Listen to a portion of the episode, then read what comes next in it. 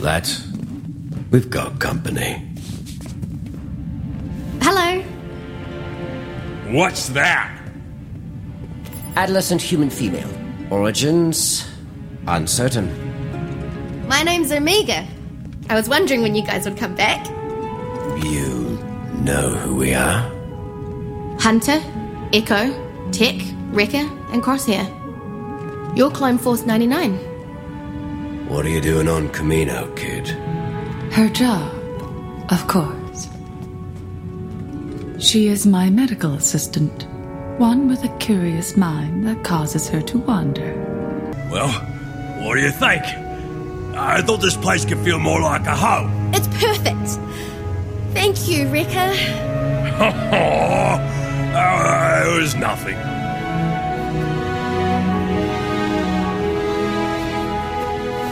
Never had my own room before. Well, you're part of this squad now, too.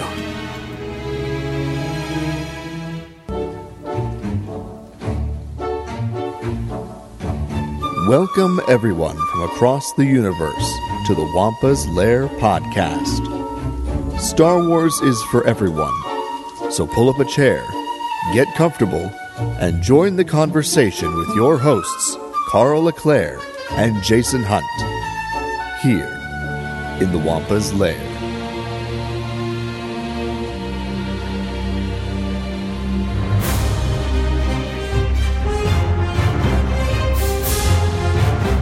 Hello, everyone, and welcome back to an exciting episode of the Wampa's Lair podcast. This is episode number 437 The Bad Batch.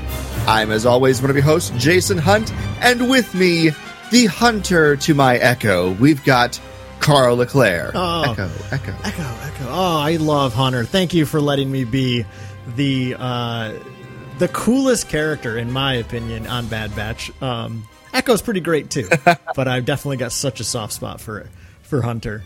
Um, Jason, we are we're like that.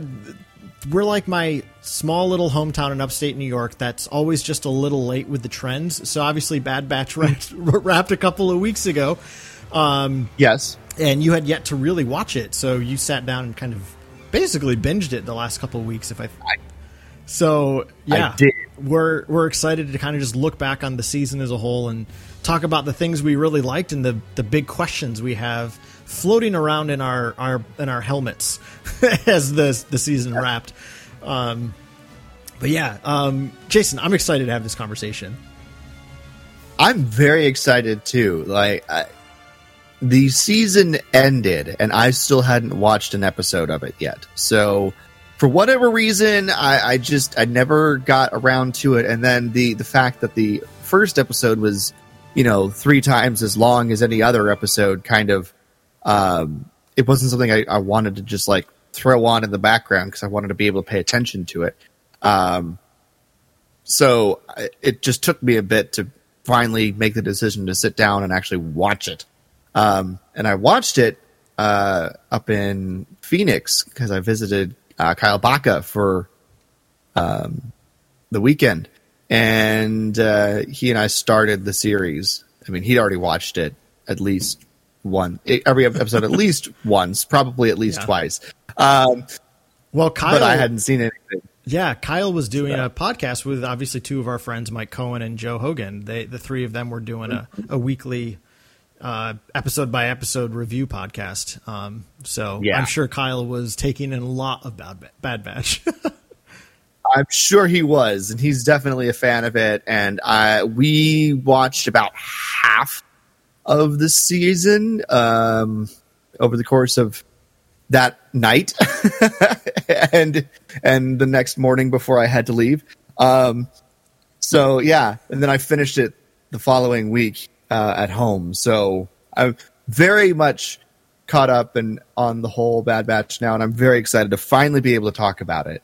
So yeah, and and obvious it, obviously there's going to be lots of spoilers ahead. I mean, we're going to talk about anything and everything from the season. So if you've not yet seen season one of Bad Batch, uh, I would recommend coming back after you've seen it, or else prepare to be spoiled. yes, but yeah, no, Jason, I actually that's really I actually really like that uh, you started watching it by binging half of it with Kyle because you know, sometimes that's how I've been with certain Star Wars things. Is like, ah, I, you know, I'll get to it when I get to it, and then you kind of get to experience it with someone else, and notably someone who also really loves it. And I imagine Kyle really loves Bad Batch because Clone Wars is Yes. definitely Kyle's jam. Um, so yeah, like that's that's really great that that's kind of what got you into it. Because I mean, all those weeks we you and I were recording, it was like, oh, have you watched it yet? You're like, no, I haven't gotten to it yet. And I was like, all right, well, we'll talk Yeah. about it when you have. so, Yep. um, and I'll and obviously, And and I, I have. yeah. And I may have said this at some point when the show started, but this was one show I had literally zero interest in, you know, before it came out. And then that first episode, I did a complete 180. I'm like, this show's great. And as it stands, like as a as a full season, um, there are definitely some filler episodes in my opinion that I, I wasn't crazy about. But we had lots of filler episodes in Clone Wars and Rebels, especially in Rebels, in my opinion. But um, uh, yeah, I like. I also think 13 episodes is a really good length. You know, I mean that's that's several months as you spread them out over the weeks. But it's also like if you want to go back and rewatch it, it's it's less of a haul. Well, this was 16, so Oh, it, oh, that's Um, right. Darn it. Why did I think 13? yeah. All right. Well, maybe it's because I think 13 was 13 would be a better number. yeah. Yeah. You could easily cut three episodes from this, this season, then it would, it would have been a much tighter season, but that's my opinion. Um, but yeah. you know, I mean, I think, and also like, that's the thing. I was watching some of the episodes today, uh, over again. Um, and you know, there's a couple that I'm like, yeah, this was definitely a filler, but I understand why it's there, you know? So, um, but that said, we're here to talk about what we loved most about the season. Um, but before we do, we have a very quick poll to go over because there there wasn't a tremendous response to this. Um, but we asked all of you, uh, in light of Riley being with us a couple weeks ago on the show. Uh, and talking about pod racers from episode one. So we asked you who your favorite pod racer from the Boonta Eve pod race was. And Jason, what did folks have to say? Well, not too many responses, but um, I like the responses we got. Uh, in third place with one vote each, we've got Ratts Tyerell and uh, my vote for Gasgano, uh, which was also Riley's vote, but I didn't put it in here because he voted on the episode um, two weeks ago. So, uh, and then in second place with two votes, we've got Ben Quadinaros. Um, oh, you know, there goes Ben Quadinaros power coupling. And uh, lastly, in first place with three votes, we had uh, Sebulba. So, which I'm a little surprised he made the list that high, but I guess on the other hand, I'm not at all. So, Yeah, I mean, un unless you were really into the the racer video game, um, I don't think you probably. I mean, I shouldn't say definitely not, but I don't think you would know as much or as care as much about the pod racers, right? Like, I, I honestly don't. I mean, I picked Quadinaros just because I love his pod, and I love that. He, I just think he looks like a, an adorable banana. Um, like a wide banana. so I just I love the look of him. I love the look of I, I love that he's got the you know the four pods. So, um, but yeah, but Sebulba's the only one that gets really fleshed out, right? So, um, and and his you know that deep guttural doo doo doo doo doo of his engines is pretty cool. yes. But I, I will say this: I'm surprised no one, not at least one vote for Anakin. poor, poor local boy. I mean, I, I- think I think everybody's thinking of everyone besides Anakin. That's a good with This point. poll, which Yeah. how I took it as well. yeah, yeah. Um, but yeah, no, I, I picked Gasgano because I like his pod. Um, he's got the green engines with the sort of like vertical fins in the front of it. Um, and then I like his look too. Like he's a very spindly guy uh, with four arms, and you know, so you and I like the force. kind Just, of I like four engines. You like four arms. Imagine what Gasgano could do with Quadinaros's quad pod. oh, if if it worked properly, Yeah. I'm sure it would be very good. so, Um, I guess, but I also like Gasgano because he is the one who finished second in the Boonta, Boonta Eve Classic. So behind Anakin. right. That's right. Good point. Yeah, Sebulba's dead last. Well, I, guess Quadinaros is dead last, and the people that are dead. So, uh, all right, Right, right. but Quadinaros is technically last because he didn't even Didn't even make start. it past yeah. the start line. Good point. So Yeah. I used to know the um, the finish order of all the finishers for the pod race. Um, but I, I have forgotten it. I, I know that Anakin is first, Gasgano is second, and Aldar Beedo is third, but I, can't remember it, after that. So I always liked the uh, the guy that looks like an alligator. Wow. Do you oh, Dud Bolt, Yeah. yes, And Teemto. I like Teemto. He's got the little circle pod. and Team gets, Toe Cagley. gets shot down Yes. by the Tuskens. Yeah. No, I, it's so funny you say that, Jason. I was literally, and this this will hopefully resonate with any of you who are getting older like us. Not that we're old, but older. Um, I was talking with Jazz about this, our buddy Jazz, about how like as we're getting older, like the little trivia things, the little details like that, just seem to slip out of my mind. Um, actually, my dad was in town visiting this weekend, and you know he was he was talking to me about how he's, he's an aerospace engineer and he was talking to me about how uh you know in his in his mid 60s now how much how much stuff is just kind of slipping out. He's like you know there's so many things that I used to be able to recall so quickly. And he's like it just takes me an extra second now. He's like it's like the brain is slowly slowing itself down. And it's like I think that's true. Like Yeah. and the thing I equated that to was my Star Wars knowledge. I used to be able to tell you the name of everyone in the cantina um, I used to be able to tell you the name of everybody sitting on the council in Phantom Menace. I I couldn't tell you probably more than five names in each of those lists now. Like it's just those details slip from my mind. so I, I also Yeah. we also have a lot more in our minds than when I was 12 years old, right? Like I could just fill Yes. my mind with Star Wars, you know, do what I had to at school, but then just fill it with Star Wars. Whereas now it's you know life happens. so. Li- life does happen. Um, life finds a way to get rid of some of that useless trivia. Um, Yeah, but no, I, I love it. Uh, the the pod race is a fun thing, and you know, uh, I think they're they're remastering it, aren't they?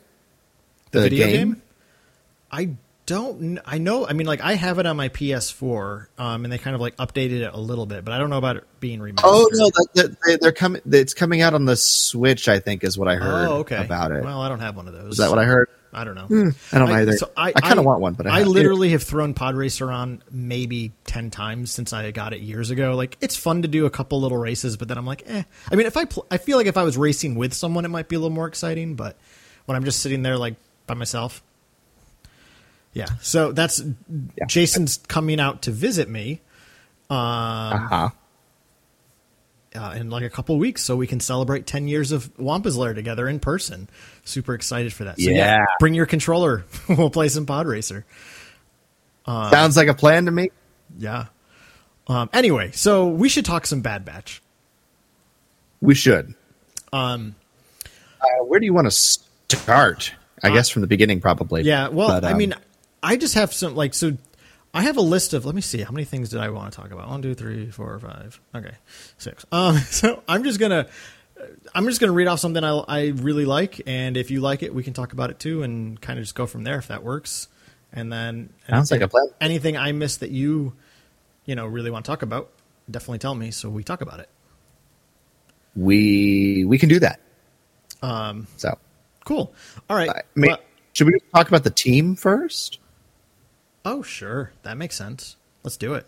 I mean, uh, and I'm sure specific characters will come up that we really want to talk about. But uh, you know, obviously, it's Clone Force '99.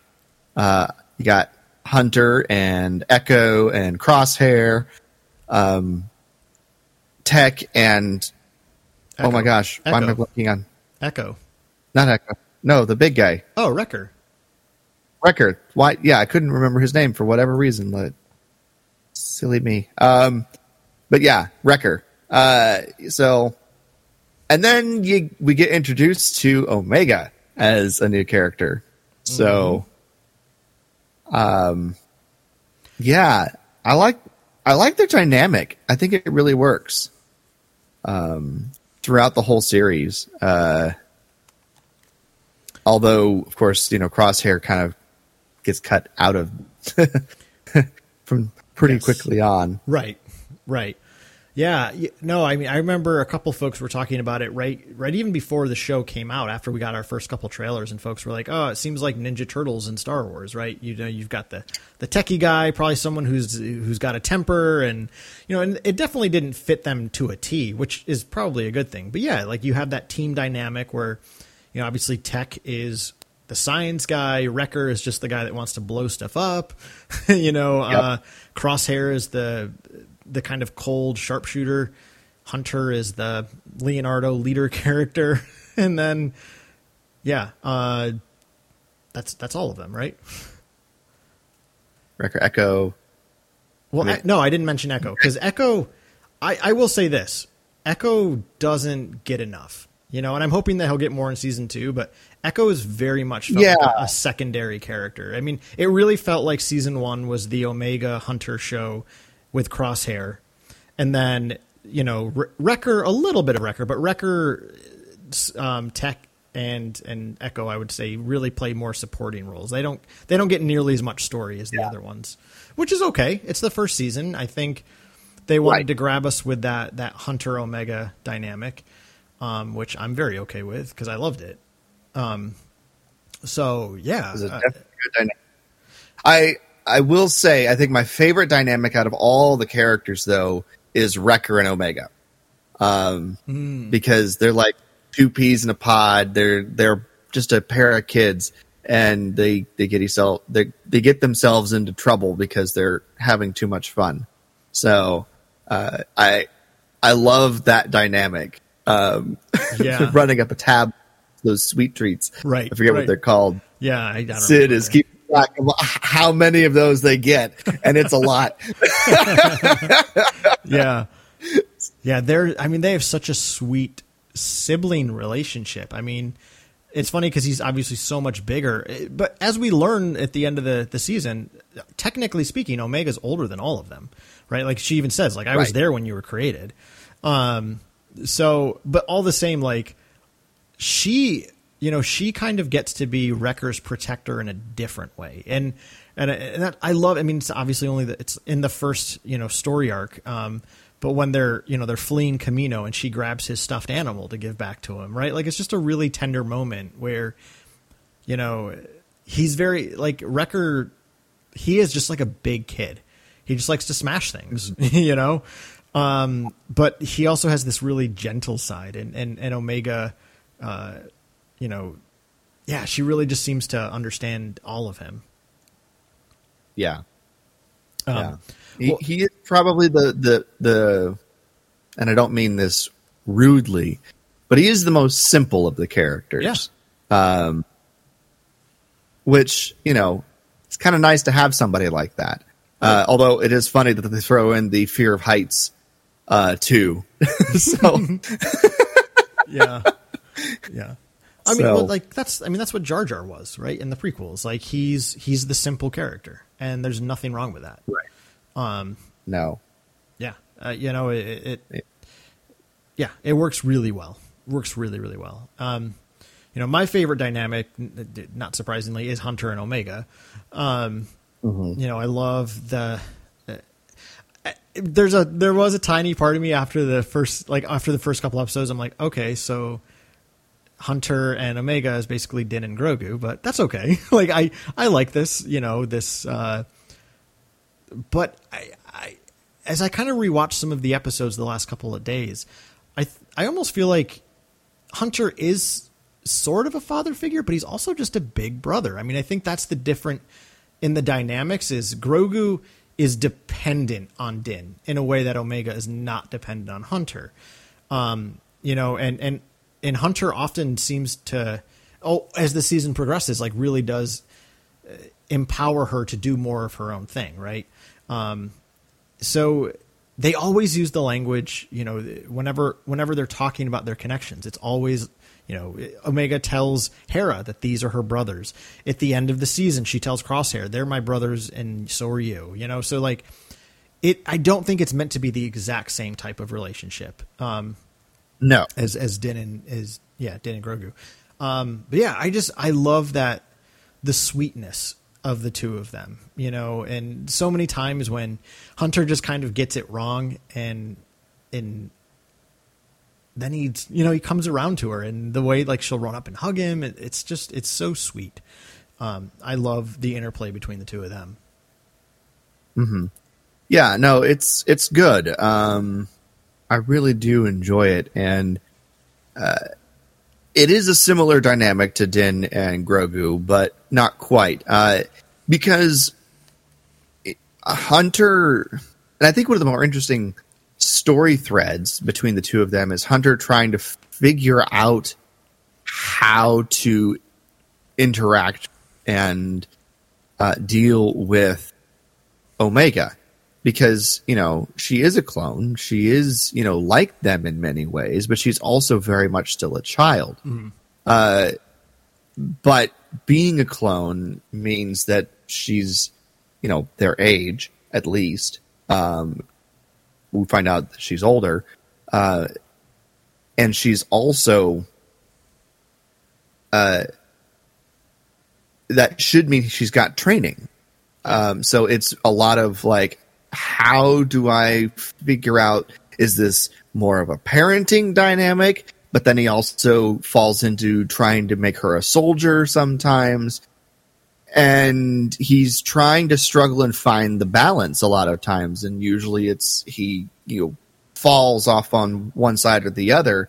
Uh, and I don't think either one is bad uh, because I can I think she does kind of want to be both. You know, uh, both works for her. Yeah. But it is a very interesting sort of line that Hunter has to walk with Omega throughout the season, and I think that's one of the more interesting through lines, um, in terms of their character relationship that we get is how how do I view you? How do you fit with us? Am I just here to protect you to make sure you've got a good life as a child? But then you're also a clone, and we're soldiers. So does that mean you are a soldier? Kind of, but not really. So where's the balance then? And and that's an and I don't think they've fully figured that out, but they're a lot closer to it now than they were at the beginning. So Absolutely. Yeah, no, good point. Um yeah, and that's the thing is is you know, e- even by giving us just that was it a 3 episode or 4 episode arc in the final season of Clone Wars that introduced Bad Batch. I can't remember if it was 3 or 4, but uh, four. it was 4. Okay. So, but that was enough to like establish them as a connected unit.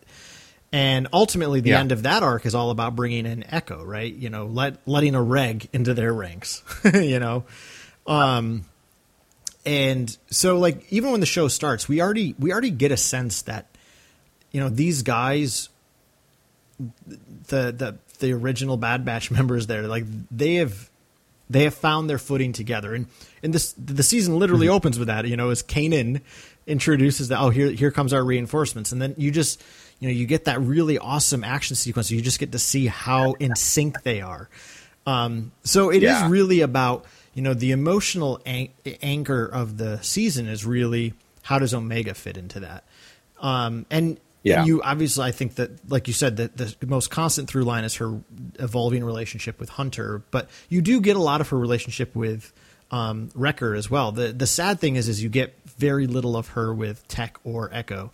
Um, I mean, very little. So she gets more with Crosshair, and and in the same way though, like she she can voice to Crosshair what the other ones can't seem to find words for, which is essentially like you're always going to be their brother, you know.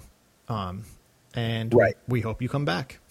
So she's she's you know part of the crew, but she's still a bit outside of the crew, and uh, yeah, and that's why she's able to talk to Crosshair like that in a way that the rest of them can't bring themselves to do so. Yeah.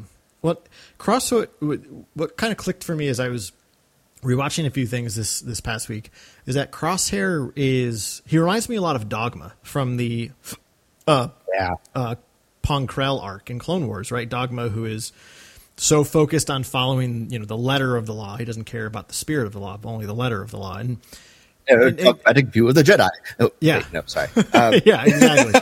um, but the uh, I'm not like they're not the same. Certainly not. Um, but there's a similarity of um, being really committed to the to the institution, right? So. Uh, for Dogma that's like I'm going to follow the Grand Army of the Republic to the T, and you know Crosshair really seems to come to this place where he does, for him, finding purpose moving forward as the Clone Wars comes to an end means I was bred to be a soldier. I'm a damn good soldier. So I'm going to continue serving the Empire because they're going to need good soldiers, right? And for Right. him, it's just that simple. But the the other Right. ones have really, you know, their eyes have been open to like, no, no, no, no. The Empire is that like that's not a good purpose. so No. um, and yeah, No, it, it, it's very interesting because the and you know big spoiler for the end of the season, but with Crosshair, you you think that most of that is is definitely because of his inhibitor chip, mm-hmm. because they're experimenting with it at the beginning, but then you find out, you know, that he's taken it out at some point. Mm-hmm. And I'm not sure I 100% believe him when he says that. I do because we didn't scar, but there's the Okay. scar on the side of his head. I think that's how they really solidify it. Okay, okay. I guess I missed that. Yeah, Um, But uh but they they they leave that very uh up in the air until the very end and he's like, "No, I took out my chip, you Yeah. know, not, you know, a while ago and I I this is my decision." Yeah, and it's it's sort of like oh oh you're actually a believer. Yeah, and that makes it interesting because you want to love him. You want to have him back. But his belief isn't going to let him walk away from what his path is right now. Yeah. so, which makes it very interesting to see where that's going to go in season two, especially as clones are being phased out very rapidly. And I think that is a, a thing that surprised me early on in the show is that the clones are are almost shoved aside as soon as the dust settles from the you know the war with the separatists yeah. you know Yeah, very quickly. Yeah. Um. Well, uh, I want to talk about Omega for a minute because I do think she is. Okay. I think she's the main character of this show. Um, you yes know, and you know the the the. th- I liked Omega from day one, from her very first hello. you know, um, I mean, there is something adorable about her. You know, and uh, you know, a lot of folks really love cute Star Wars, um, and it you know goes all the way back to the Ewoks. Although I'd argue it goes all the way back to the Jawas, um, right? But there's there's always been this these little elements of cuteness in Star Wars. Um, you know, and Grogu took that to a whole new place. But now Omega is a different kind of cute. She's very sweet and innocent.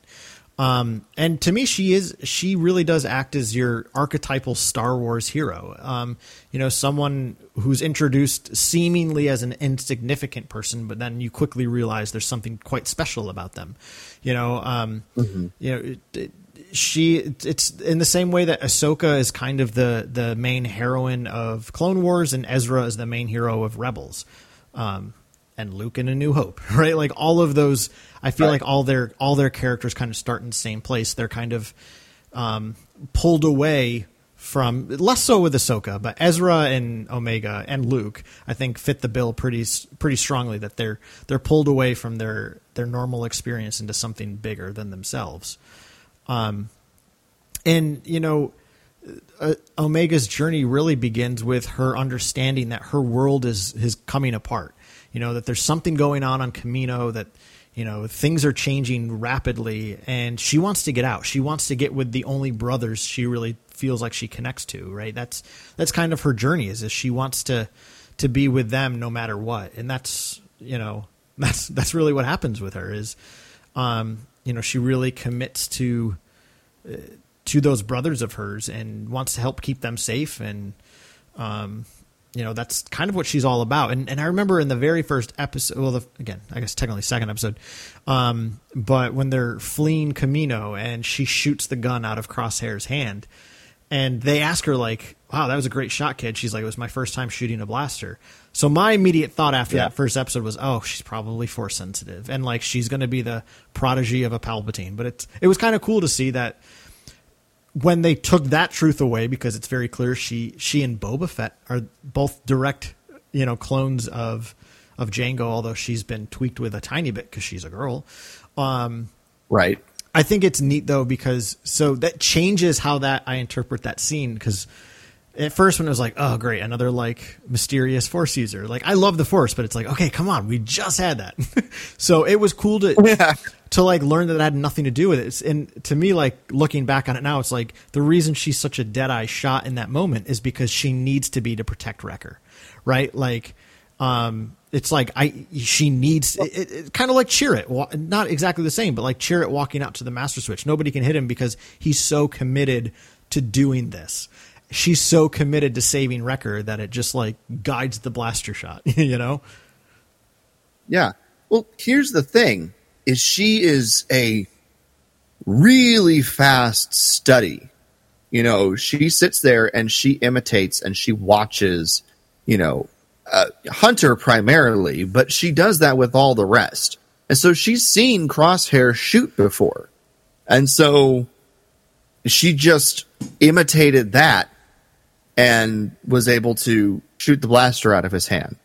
Um, I think that's more than anything, you know, because they're all, you know, altered.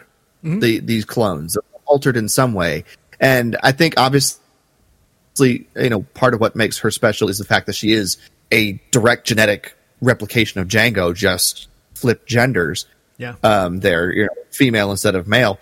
Um, but I also get the sense that she is a hyper fast learner because of that too. Because whatever her her genetic, you know, messing with that happened, especially since she's Lama or not Lama Su's, uh, Ton Nala Se's um, assistant on Kamino. She's a fast she probably was programmed to learn f- very quickly so that she could be the assistant and operate high you know difficulty calculations and you know cloning techniques and biological things like that i i think that's part of what she she has as a skill set is mm-hmm. just incredibly fast learning yeah. Um, and that's one of the things that makes her you know unique so mm-hmm. Yeah. Well, and I, yeah, my my I think my favorite attribute about Omega in in this is, is episode two solidified my love of her when she picked up dirt and was fit, like full of wonder. She was like, "What is this?" that would be dirt. Yes. you know. Um, she has never been off Kamino in her life. yes yes uh, you know and you know it, her, she gets to see space for the first time we get to experience her experiencing that when she meets hera like you know the, connecting to another another person her own age um, same thing with cut's kids you know when they when they go find cut um, Yeah. you know she's Cut, cut well since he left the army. yes Um, Yeah. um, yeah, you know, I mean that's that's an attribute of Omega that I, I certainly have such a fondness for. yeah. It is, you know, it's nice to see that, you know, you, you- sometimes you forget she's a kid. Um, but then when she gets to a new experience and she expresses that kind of wonder and amazement at, you know, new things and new people, then it's like, oh, right, she's still very young. Yeah. you know Yep. and and that's nice to see um i think it's a great uh, a great attribute that they worked into her character so Yeah. uh, she was a character that i was i was a little guarded against at first because you know you're throwing a essentially a 12 year old girl in with uh you know a bunch of hardened veterans. You know, like that's an interest. That's a that's a very strange dynamic uh, to begin with, but it, it worked somehow. It worked, and I think she's a great character. And there are certain times I, there are certain times that she says words. I'm like, that's a fun accent. Please don't ever change. Um, Yeah, so- I love I love the accent. That New Zealand accent is so good. It's really Yes. really good. Um, yeah.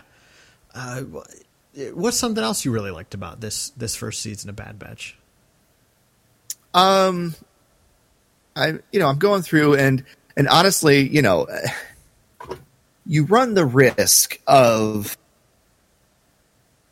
because of the same creative team that brought us Clone Wars and Rebels and things like that. You run the risk of you know wrapping up too many stories from one or starting too many stories from the other, and they definitely do that in this. There are you know things from Clone Wars that are wrapped up or, or, or touched on. There are uh, seeds of Star Wars Rebels that are planted here, um, you know, very early on, uh, and stuff like that.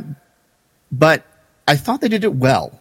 I honestly did, and uh, you know, bringing back characters like Cut Lawquane was was nice. That one made a lot of sense because he is, you know, a, a deserter and someone that is not on anybody's radar at this point.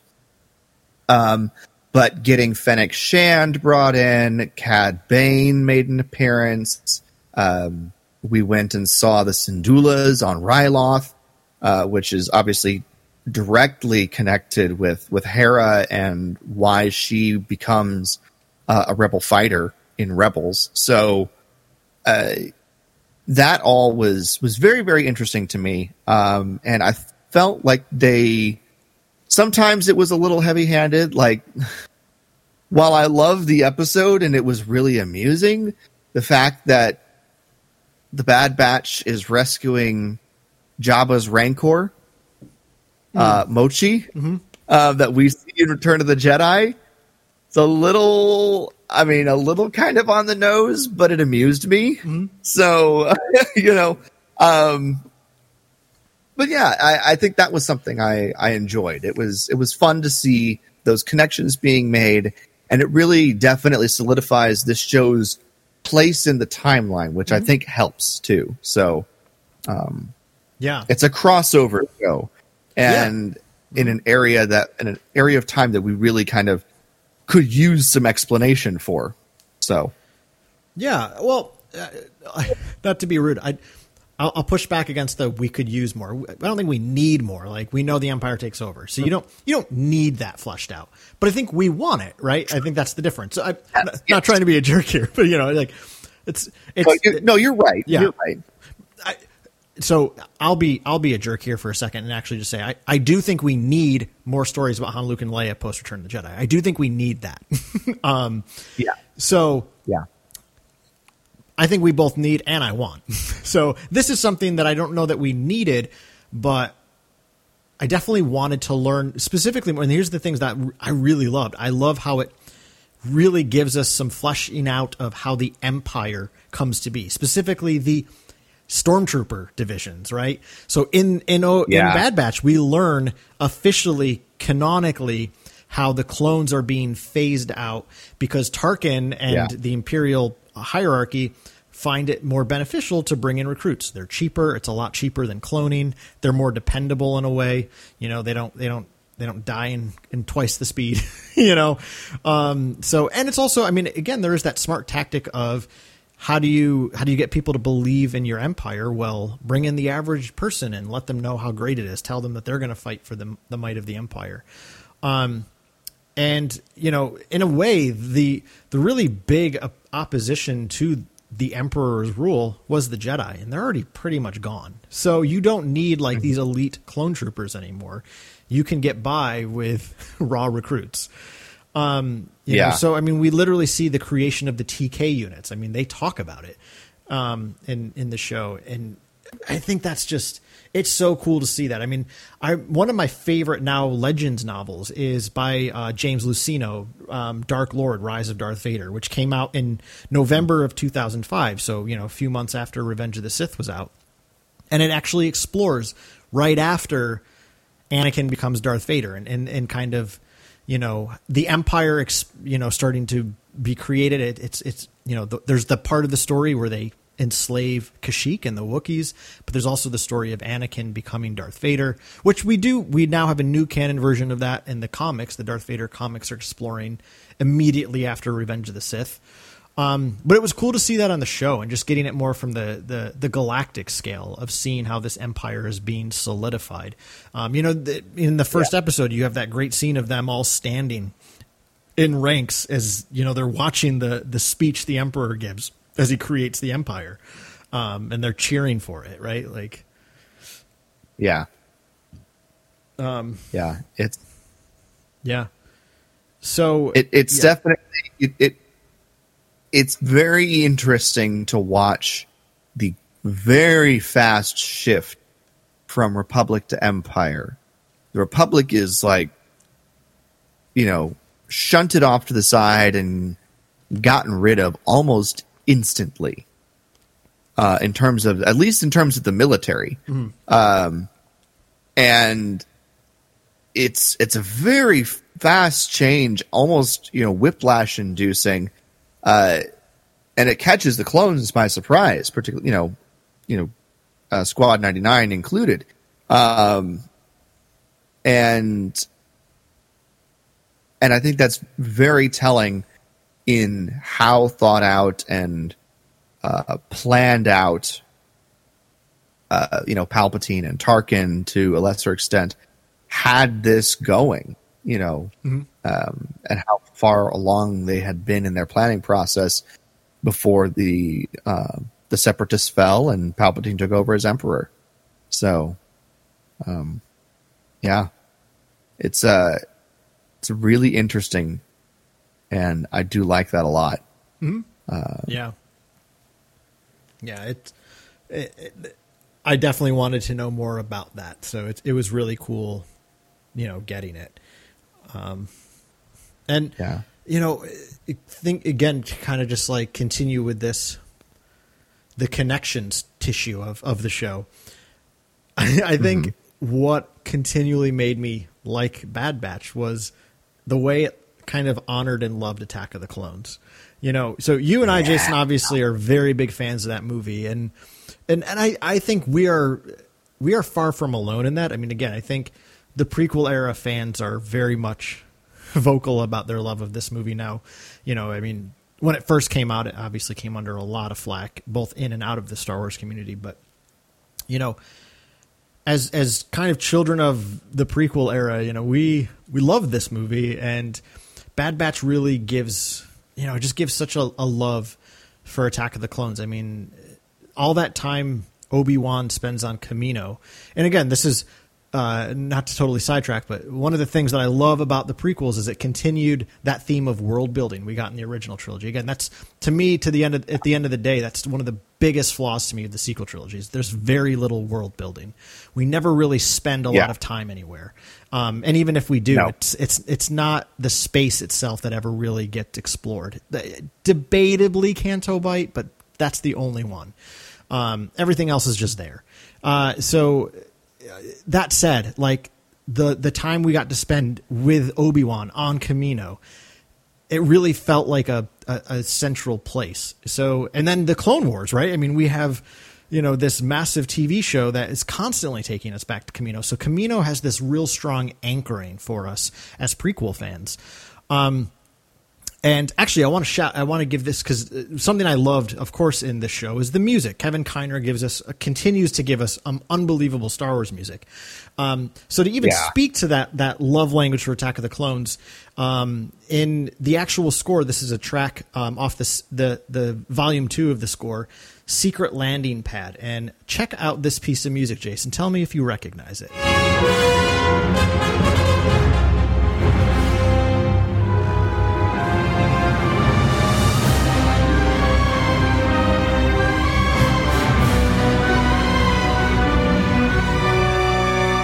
And of course, it's the Finding Kamino piece from when Obi Wan uh, first finds Kamino. Do do do do do.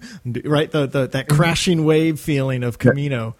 Um, the we, mystery theme, almost. Yes, yeah, and and they use that a couple of times in the the season finale. You know, when when we come to Kamino. So again, there's it's it's that reminder that this is a, a place from the prequels.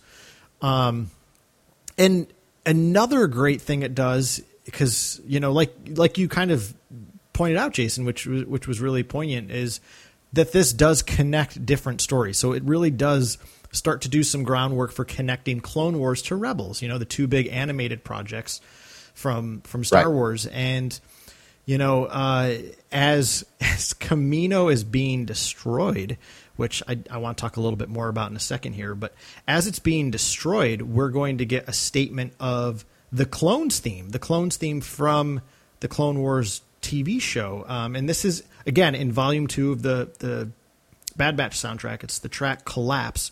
This is at about three minutes into the track. We're going to get a very sorrowfully slow played version of the clone theme. So let's check this out real quick.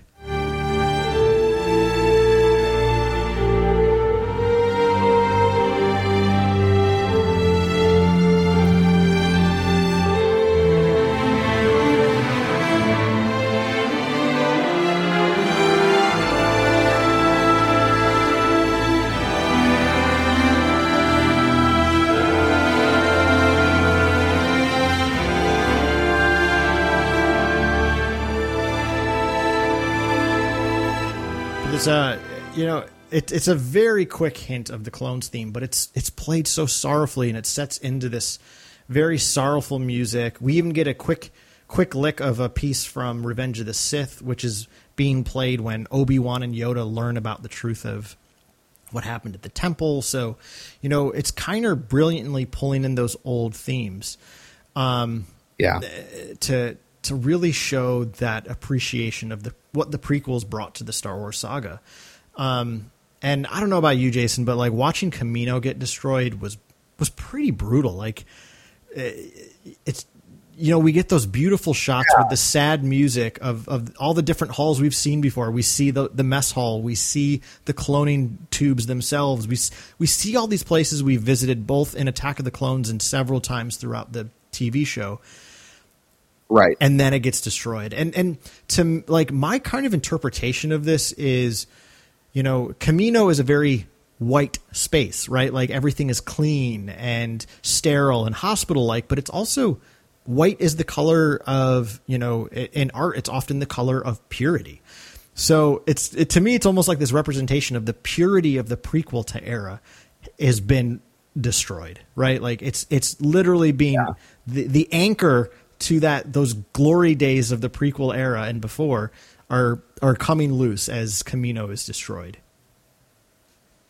Yeah. No, it, it's honestly, um, this was probably my favorite subplot was everything going on with uh, Kamino uh, and the Kaminoans and their sort of uh, plotting, um, you know, trying to uh, figure out their place within the new empire um, and and their sort of like you know off to the side involvement and everything going on with clone force 99 uh this was definitely my favorite of the subplots. And throughout the clone wars you know you, you're kind of just you know introduced to the kaminoans in episode two they're very much sort of a very stoic very uh sterile race they don't really have you know very much in the way of emotions they're just there for business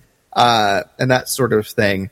And then as we, you know, meet them in the Clone Wars, they, um, you know, are a bit more, more like that. But as we get towards the end, they get a bit more kind of devious, especially as we get into the stuff with, um, with fives at the uh, in is it the Lost Missions um, season, uh, where he starts realizing what's going on with the um, the chip, the Yeah. inhibitor chip, and everything like that. They almost get you know kind of devious and a bit you know on on your bad list, and they kind of start that way too um, in the show. But over the course of things, as you see them continuously kind of shunted off to the side and then just tossed aside by the Empire, you start to feel bad for them. Um, you know, Taun We is shot Yep. by Fennec Shand. Yeah. She's dead. Um, Lama Su is at the very least arrested for treason. Yep. Maybe he's dead. I don't know. They just had two soldiers approaching him and the doors closed. Yeah. That's Star Wars language for no dead. But yeah. Yeah. Yeah. Um, so at the very least, he's arrested for treason. At, at worst, he's he's dead too. Uh, Nala Se is the only Kaminoan that we know that is still alive, and that's because she has a useful skill to the Emperor. Yeah, because she's the head cloner. So, so yeah, and then the whole city, Tipoca City, is just decimated, absolutely and completely decimated, and uh, that is weirdly heartbreaking. You know, because it is a very sterile place. You know, you don't expect to make connections to a place that is just white lines and sanitation. You know, it, it, it's, but it is a place that you know we as fans have easily come to recognize. It's from the movies, uh, expanded on in the TV series, and now is just completely destroyed. And so that if, if anybody goes back to that place after this point in the timeline, you're going to have the destruction of Tipoca City there. You know, um, will they be able to rebuild? Is that the end of the the Kaminoan race? As a, you know, generally speaking, uh, you know, other than a few outliers, um, are there other cities? I would assume there's a few other cities, but that's definitely the capital. Um, so yeah, it's an interesting question, and it was weirdly heartbreaking to see it just all fall to pieces. Yeah. Um, and yeah, so there's some there's that I think that I think that whole storyline there I think is really the one of the things that surprised me about this show and one of the things that I really loved it um loved about this show. Yeah. So I love one of the shots. It's in the the you know second to last episode of the season though when the venerators are shooting down and you even see some shots of the blast going under the water and literally shooting through the supports that kept it you know grounded to the Yeah. to the bedrock of the seafloor. And it's like yeah like this is being i mean it's like it's this is pulling out that those good times by the root. You know the empire is here and things are never going to be good again. Um i mean understand Right. in a way. Um yeah. Um and, and that actually leads me to the next thing i just kind of want to give a, a quick nod and tip of the hat to which is again just the, how good the animation is um, how cinematic the animation is. And this was something from the, again the very first episode. It, I was just like, this is so good, and this is this is what Lucasfilm has kind of always been about. When when George was there, it was always push the technological envelope, you know. And I think this uh, is debatably some of the best looking computer animation ever.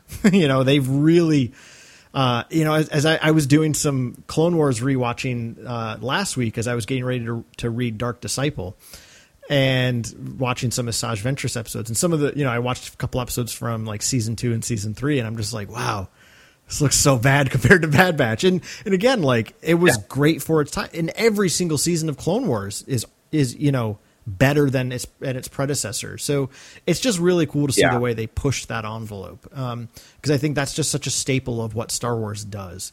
Um, and the way that they shoot so many scenes, I love the wide camera angle shots. You know, those Star Wars, right? Like George Lucas was always adamant about the film language being that of a documentary, right? He uses a lot of wide angle shots. Um, yeah, Something I don't think before you in on the, the on what the specifics, you know. Yeah, yeah, you know, and I would say the only Star Wars director who doesn't seem to have learned how to do that well was J.J. Abrams. Rian Johnson perfects it in Last Jedi. Like he has so many beautiful wide shots. Um, Force Awakens has a couple, Rise of Skywalker a couple, um, but all that to say, this this season has t- tremendous wide angle shots. And the two that stick out most to me is from the first episode when Kanan and Hunter on the opposite sides of that gorge. And then the coolest one to me, one of the coolest shots I think in Star Wars is this straight out of a western scene of the the blaster duel between Cad Bane and Hunter. You know, you have that shot of them standing opposite each other and it's just like, wow, that is such a cool shot. Yeah. Yeah. No, there's some really good stuff. The um the shot with uh Caleb Dume or Kanan uh across the gorge from Hunter look that was so much uh inspired by uh, at least in my opinion it looked to be inspired by the shot of hair or uh, of Rey and Kylo standing across their chasm as it split apart on Starkiller base. So yeah. It was it it had that sort of tone to it, um, and it looked cool. Yeah. So One, yeah, the, the cinematography and the music of this show is top notch. It is the it is one hundred percent top notch stuff. I love it. Yeah, well, since you brought up music, I just want to I want to point out two of the themes. you know, uh, and, and the first one I'll just hit on quick is Omega's theme itself. Uh, Jason, as you know from all these years of podcasting with me, my favorite pieces of Star Wars music and just music in general are slow pieces, right? Like the more romantic pieces. So, you know, we get two. Yes. Ba- we basically get two big themes from the first season, which we get the Bad Batch theme and the Omega theme. And I far prefer. To me, it's, it's a Phantom Menace dilemma. You know, Duel of the Fates is awesome, but I prefer Anakin's theme. You know, and Bad Batch theme is awesome, but I prefer Omega's theme. so I just again love those kind of softer pieces. Um, but Omega's theme is kind of the feel of it reminds me of um, Anakin's theme in its its ability to capture kind of just this sweet innocent feeling. Um, it also reminds me a bit of Ezra's theme. You know, again, kind of an overlap in, in these types of characters. Again, um, but yeah, Omega's theme is just really, really beautiful, um, and it's used a tremendous amount throughout the season. It's it's very much the the the primary oxygen of season one. I think we hear Omega's theme more than the Bad Batch theme, in all honesty. Um, but I want to go to this- Probably. yeah. I just want to go to this one part of her theme that really gets played a lot, and it kind of captures the determination of this character.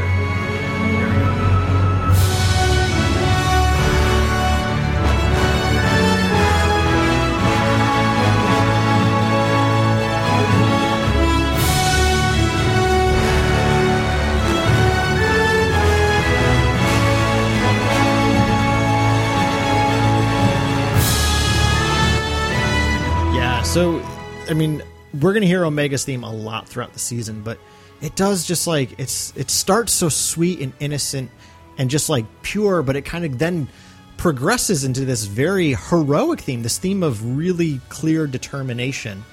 Um, and for me, Omega's determination is to keep to keep her family together. Um, so, and I think that's what makes her heroic uh, to me, and I think the, her theme perfectly captures that. Um, what do you think of her theme? You enjoy it? I, I mean, I do, but it is it's something I'm not overly familiar with because I, I honestly didn't realize the soundtrack was out until you told me Yeah, yeah. on this show. so I, I I I have immediately gone to my iTunes and purchased them both. So I will be listening to them tonight. They're Uh, very good. uh, They're very, very good. so uh, yeah, I, I you know. I'm a I'm late to the party on Bad Batch, guys. I'm sorry, but I'm catching up, and it's amazing. So, uh, but yeah, I I I enjoyed the music as it um, you know, as I experienced the episodes, but I haven't had a chance to like actually sit down and process the music outside of the show yet. So uh, I'm still picking out, you know, what's what. So, but feel free to go ahead and talk about the uh, the themes here, and I'll just I'll catch up later. well, the well, the only other big one, like I said, is the Bad Batch theme, and and there is a little bit of a.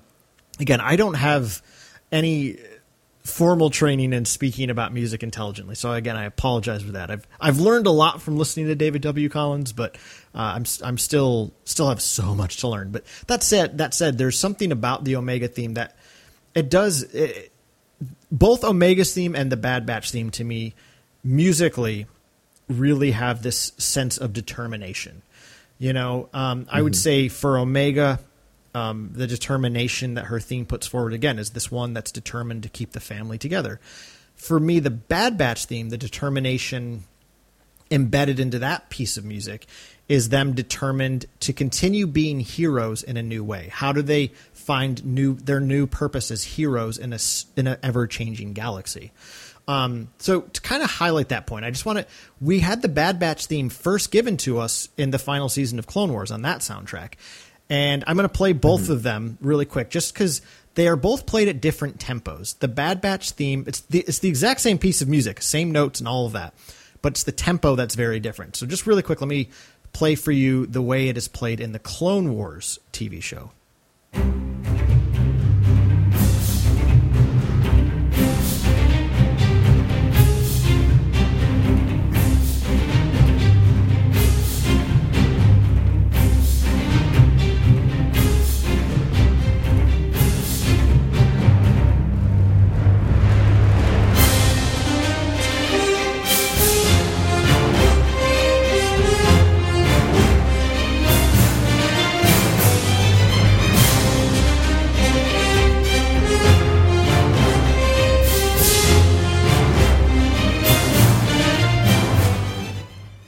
So we get the we get like that that really cool hero theme, you know, in Clone Wars, but it's played at a much more martial tempo, right? It's it starts with you know very snare drum heavy. This is soldiers marching to war. There's a there's an organizational feel to it. It's a very steady, you know, one step and you know one foot in front of the other. Like this is a this is a soldier's march. This is a heroic soldier theme.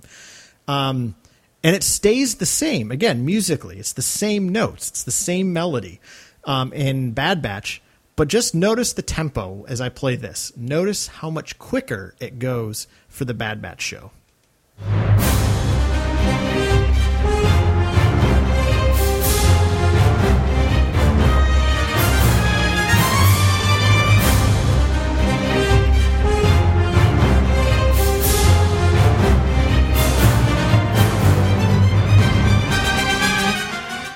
It's so much faster. the tempo is so, so, so much faster, and I love it.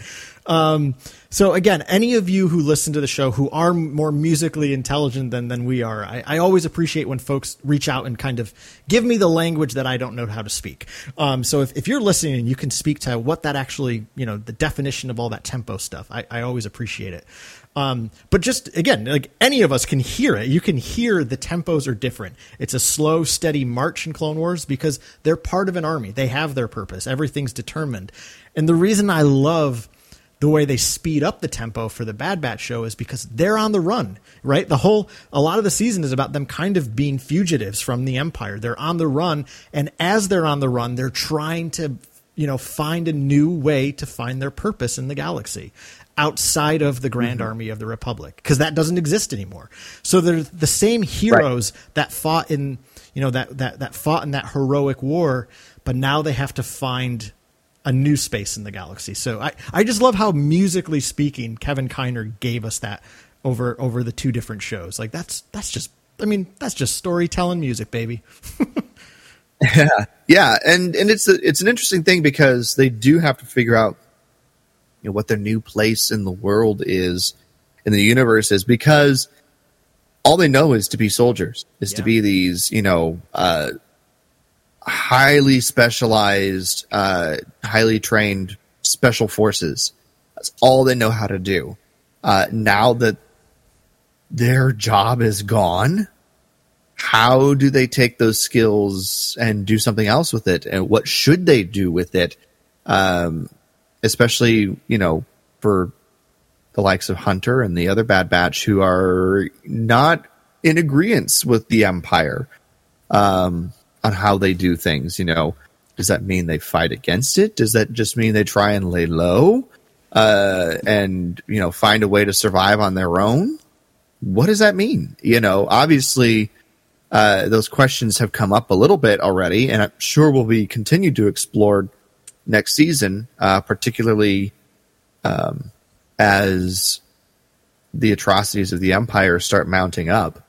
Um, but it is definitely, uh, you know, when when you're trained for one thing and that one thing is taken away, what do you do? you know, what do you do next? Is a big question and something that you know, you know, uh, I'm not sure they've had a lot of time to sit down and think about, but it's definitely on a, on their mind, uh, definitely Hunter's mind for sure. Um, so yeah, And y- you may know this better than I, Jason. Um, there's that episode in Rebels. I can't remember which season. I want to say season three.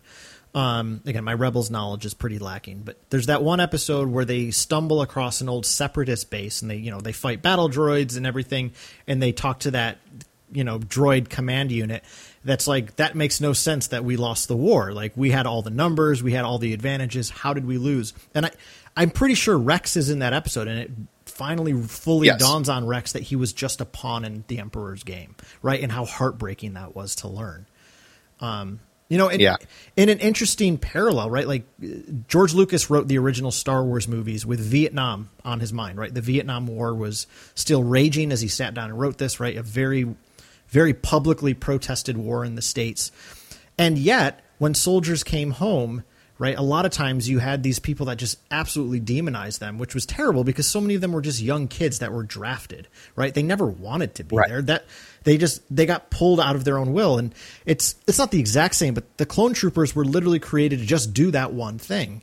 So how Yeah. do you find a purpose when you quote come home from that, right? When when that like you said, Jason, when that purpose is obliterated and taken away, you have to figure that out. And and there are so many, you know, I mean, obviously have no experience of this and um but I was actually watching a really good documentary series on September 11th, and they talked a lot about the Afghan and Iraqi war, and a lot of the young vets that were on that talked about like how hard it was to come home, right? How hard it was to come home and figure out who to be in the world now after seeing so much terrible things, um, right? And I, I think there's a little bit of that overlap with some of these uh, clone troopers here, you know, specifically with the Bad Batch crew and specifically with Crosshair, right?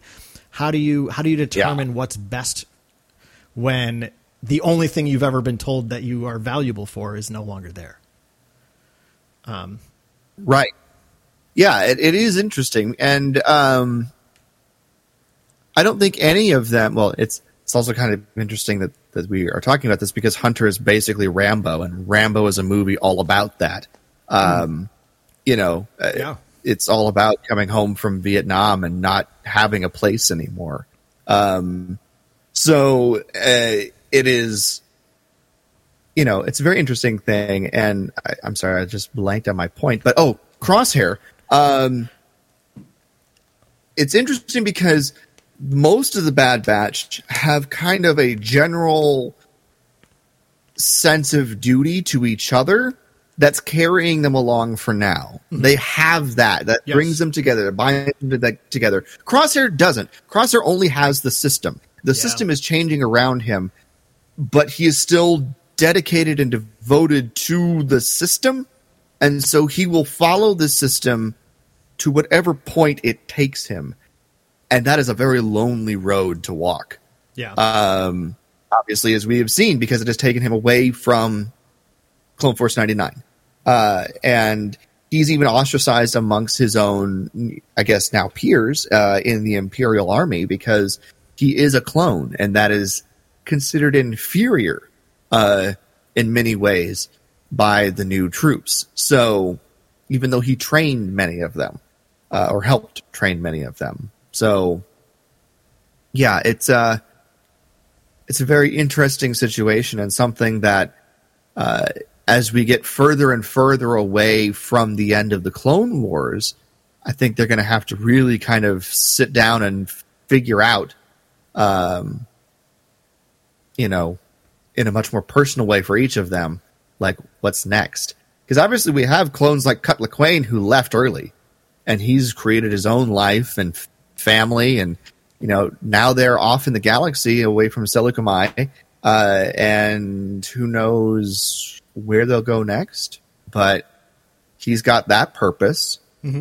But um, and Hunter is trying to emulate that with his crew, but you know it's not easy and it doesn't come natural to him. So um, Yeah. yeah, it's a very very interesting set of circumstances and one that hasn't been fully answered yet, and I think will still be played out in subsequent seasons. Yeah. Well, and, and going back to something I mentioned earlier, I think again Echo was really underserved in this season, and he especially I mm-hmm. feel like even more than the rest of the Bad Batch because they were always kind of the misfits, right? So it's a little bit of a different narrative for them to figure out. Whereas for Echo, Echo was a reg, right? Like he was part of the regular Yeah. army for a long time. So uh, and he's also recovering from the the terror of what happened to him at the hand of the separatists and like that didn't get touched on at all like that was such No. a that was and i would say it was a missed opportunity if that was the only season of bad batch but again we're going into a second season and i'm sure there'll even be more than that so i'm sure they're going to touch on it but um, you know and i think this is a very big salient point that i really want them to continue fleshing out in, in season two which again i'm sure they will so, Jason, the there's one last little thing I just want to shimmy it in there before maybe we raise some of our questions that season one gave us. Um, and, Okay. and obviously, feel free to share anything else you've got. But I just want to make sure I shout out the Marauder, their ship. I love Star Wars ships, and again, it continues that theme that was started with the Millennium Falcon. Right? It's it's our home in space. Um, the Falcon is Yep. the safe haven for our heroes in the original trilogy. That's what the Ghost was in Rebels. That's why I love Go- the Ghost, and that's exactly what the Marauder is. It's it's what Razor Crest was before it got obliterated.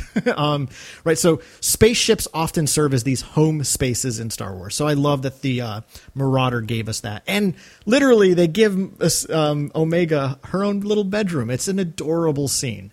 Um, as, as they I- literally I give her a loved it. home space. Yeah.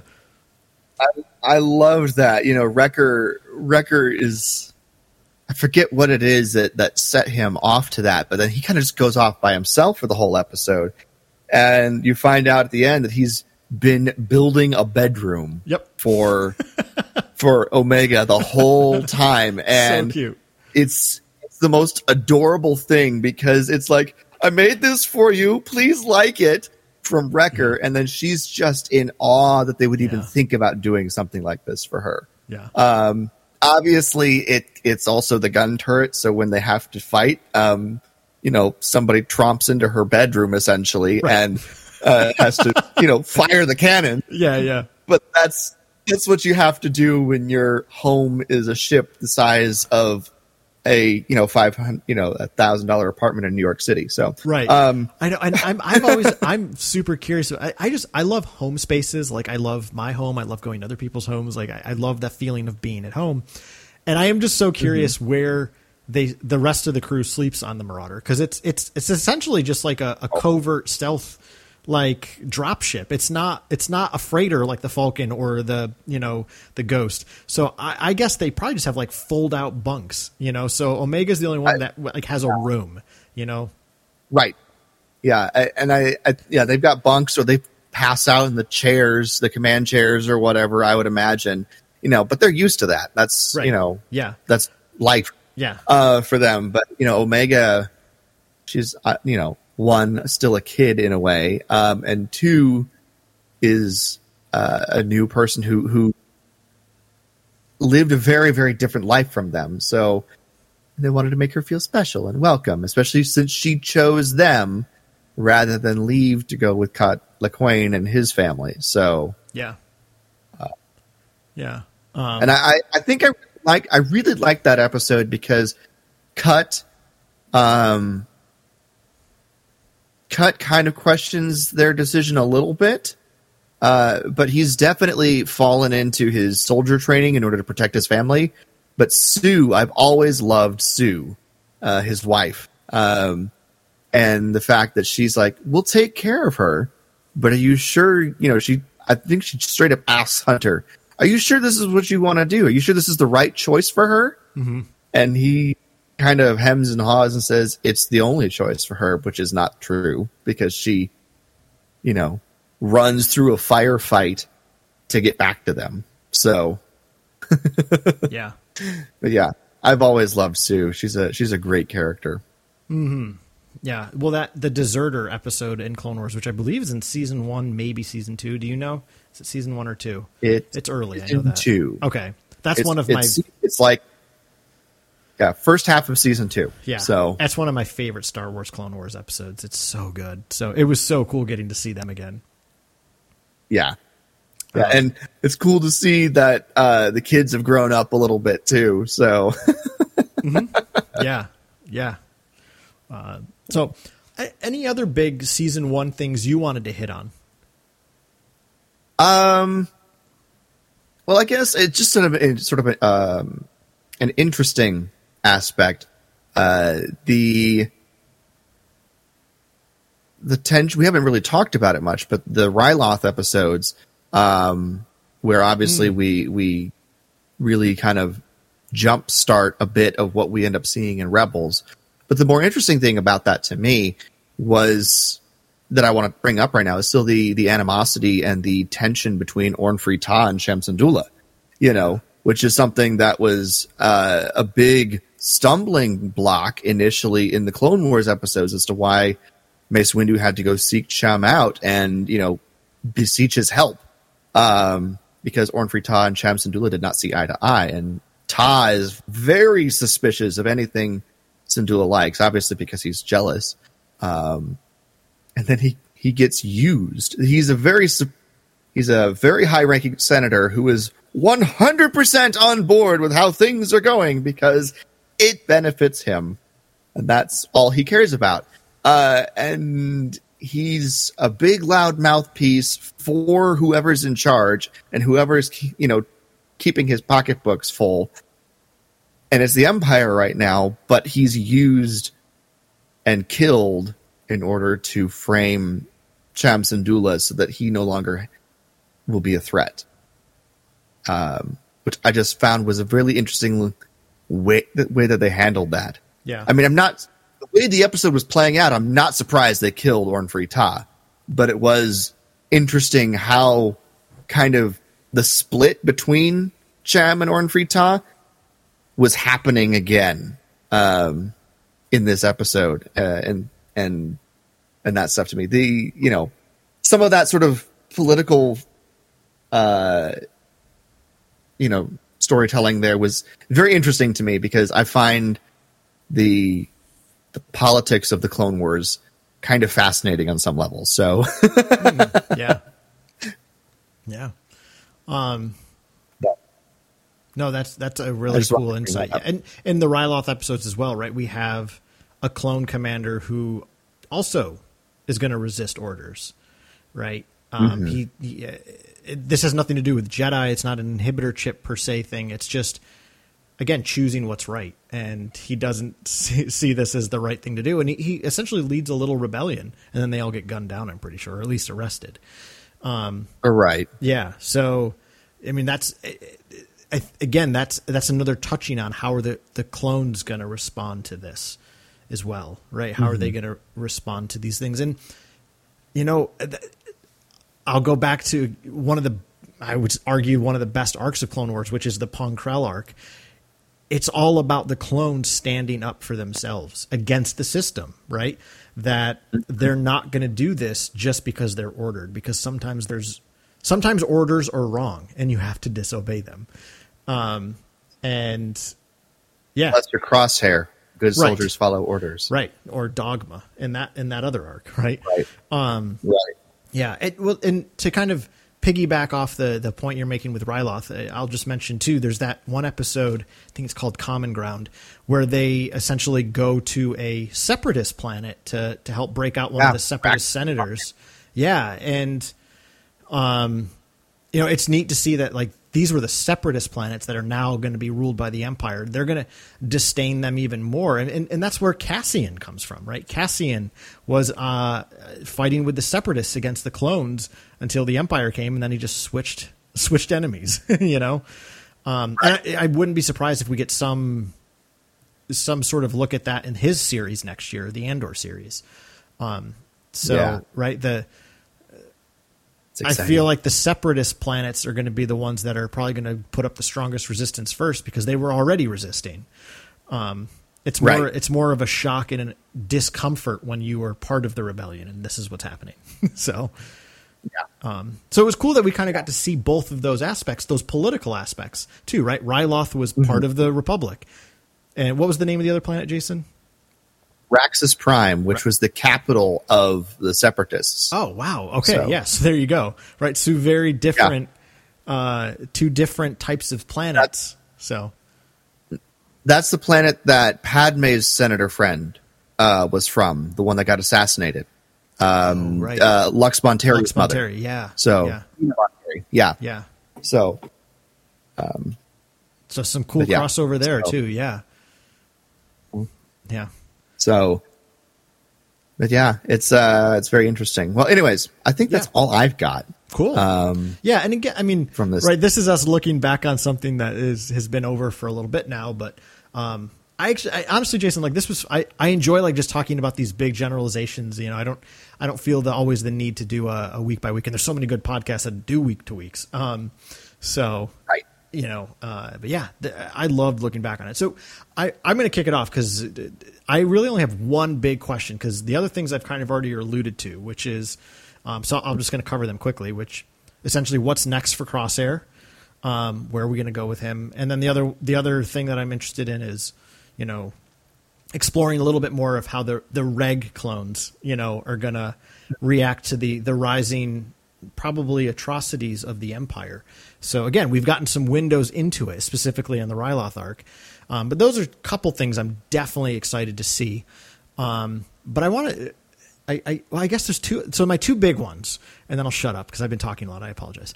Um, my two big ones. My, the biggest one that jumps to mind is: is will we ever see Om- Omega and Boba Fett meet? Because he's Alpha, she's Omega. Are they ever going to meet? Could that possibly happen live action in the book of Boba Fett? I don't know. Um, it'd be cool to see what sort of relationship they would develop if they did ever meet. Um, so that's my one big one, and my other big one would just be again, like I've insinuated a couple times throughout today's episode, but uh, I want to continue exploring how the Bad Batch characters are responding to what's going on. You know, not just Hunter Yeah. and Crosshair. I, I want to learn more about Wrecker and, and Tech and, and specifically Echo. So, yeah, so those are kind of my big questions. I like those questions. The you know, hmm, the idea of Alpha and Omega meeting is definitely an interesting one. Um, I mean, I for me going forward, I think the big questions I have are really just sort of like what's next because it is kind of just an unknown area. Um, it's the rise of the empire. How does the empire, you know, continue to to take its power, and what does a band of renegade clones do in that situation? Because it is, you know, it's very uncomfortable. They are they're off the reservation, so to speak. Uh, they are, you know, they're wanted by the empire if anybody sees them. Uh, but they're not necessarily out to fight against the empire at this point either. You know, they're not going to join up with Cham Syndulla uh, and you know form a rebel cell right now. Uh, maybe not ever. You know, but what do they do? You know, I, I think that's kind of the biggest question now, especially in light of the fact that Kamino is gone. Um, you know, what do they do? You know, how do they continue on in this new world? Um, so yeah, I, I'm I'm just very curious about that, and I'm very curious to see how the characters individually of themselves, you know, address those issues. So I think Omega is the one who's most equipped for new circumstances and new, um, you know, modes of life and living and, and that sort of thing. She's very adaptable to situations. Uh, and obviously the other, the others are very skilled in what they can do. Um, but they're very, they're still very rigid in moving outside of that skill set. And really interesting to see if they find a place to settle down. That's not Sid's, no, the back of Sid's bar. So, so, and will they find a bigger purpose other than just, you know, being mercenaries and making money for Sid? So, Yeah. Yeah, and you know, I I have two minds of that. I love the way you put that, Jason. Will they, you know, will they find a bigger purpose than just kind of being your run of the mill mercenaries? And again, that was that was something to just kind of compare it to Mandalorian. Mandalorian, when it was first announced, uh, you know, I was I was trepidatious because I was like, oh, is it just going to be a show about like a gray gray character who just goes around sometimes killing and sometimes not? And they quickly gave that show a heart, right? Um, and, and and I I purposely love when they do that because I think Star Wars as a modern myth, mythologies are always about meaning making. They're about you know helping us understand who we are and our place in the world. So I think that that's a brilliant space to continue to explore, and and I would say a very Star Warsian thing to explore is what is the Bad Batch's purpose, right? Because as as part of this grand myth, they have to now find their their meaning, their who they are in this changing world. You know, does that mean they have to join the rebellion? Maybe. Does it mean they can do something else? Absolutely. You know, um, you know, it makes sense that Rex ends up joining the rebellion. It totally makes sense Yes. that Rex does.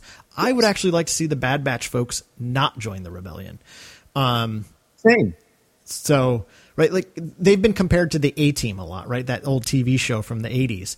The A Team were a bunch of, I think most of them are Vietnam vets who are trying to make sense of their life in, in the States again. And what do they do? They're essentially mercenaries for good, right? They just go around helping people using their skill sets.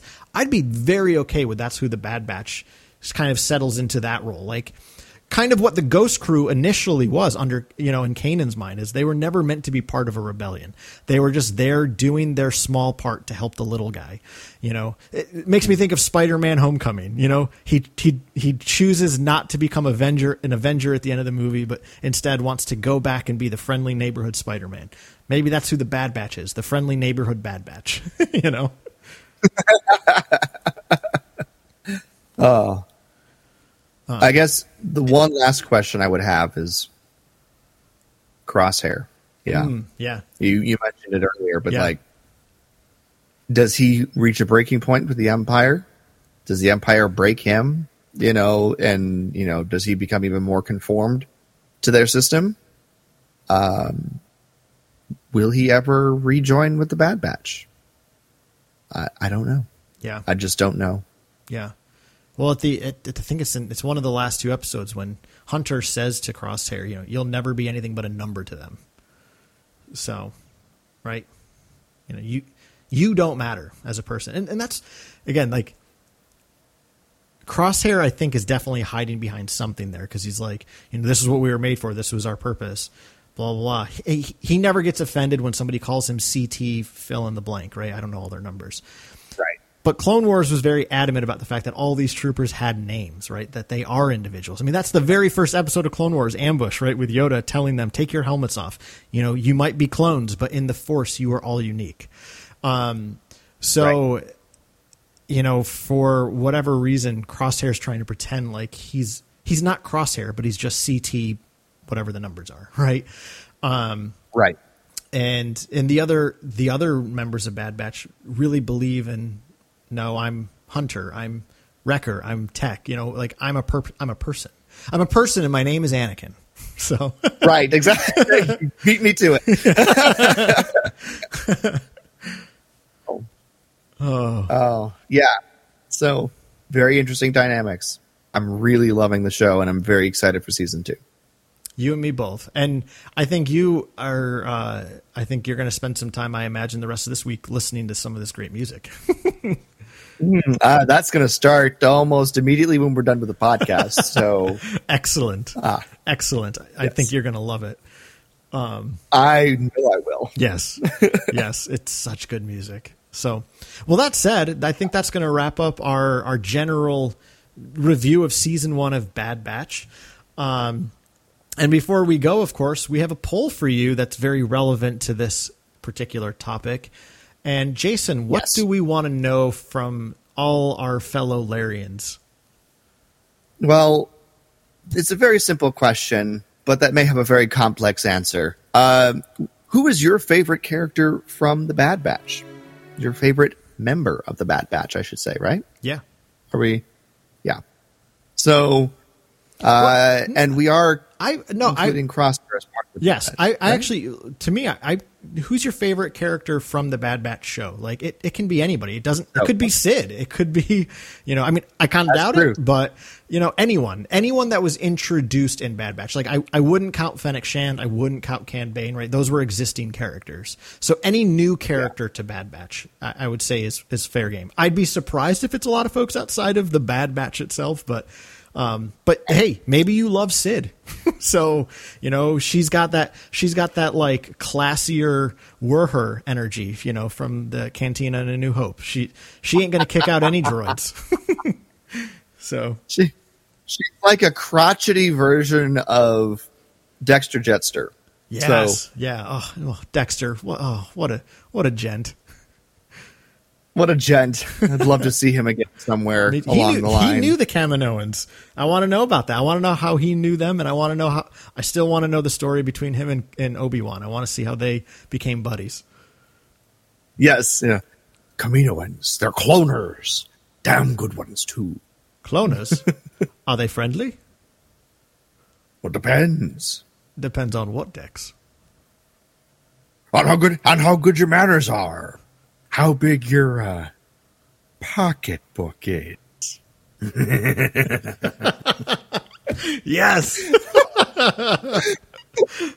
and with that nod to Attack of the Clones, Carl, how can people weigh in on our matchup or anything that we discussed this episode? Yeah, and you know, as always with anything like this, uh, we always love when you share your thoughts about you know any new Star Wars project. So um, whether it's just to tell us who your favorite Bad Batch character is, or even just what you loved about season one of Bad Batch. Get in touch with us at Twitter at Wampa's Lair. We're on Instagram at the underscore Wampa's Lair. And of course, you can email us at wampaslairpodcast at gmail.com. Anything else before we close down this episode, Carl? I think that'll do it, my friend. Excellent. Well, thank you everyone so much for listening to this episode of the Wampa's Lair podcast. This is episode number 437, The Bad Batch. For Carl, I'm Jason, and we'll see you next time here in the Wampa's Lair.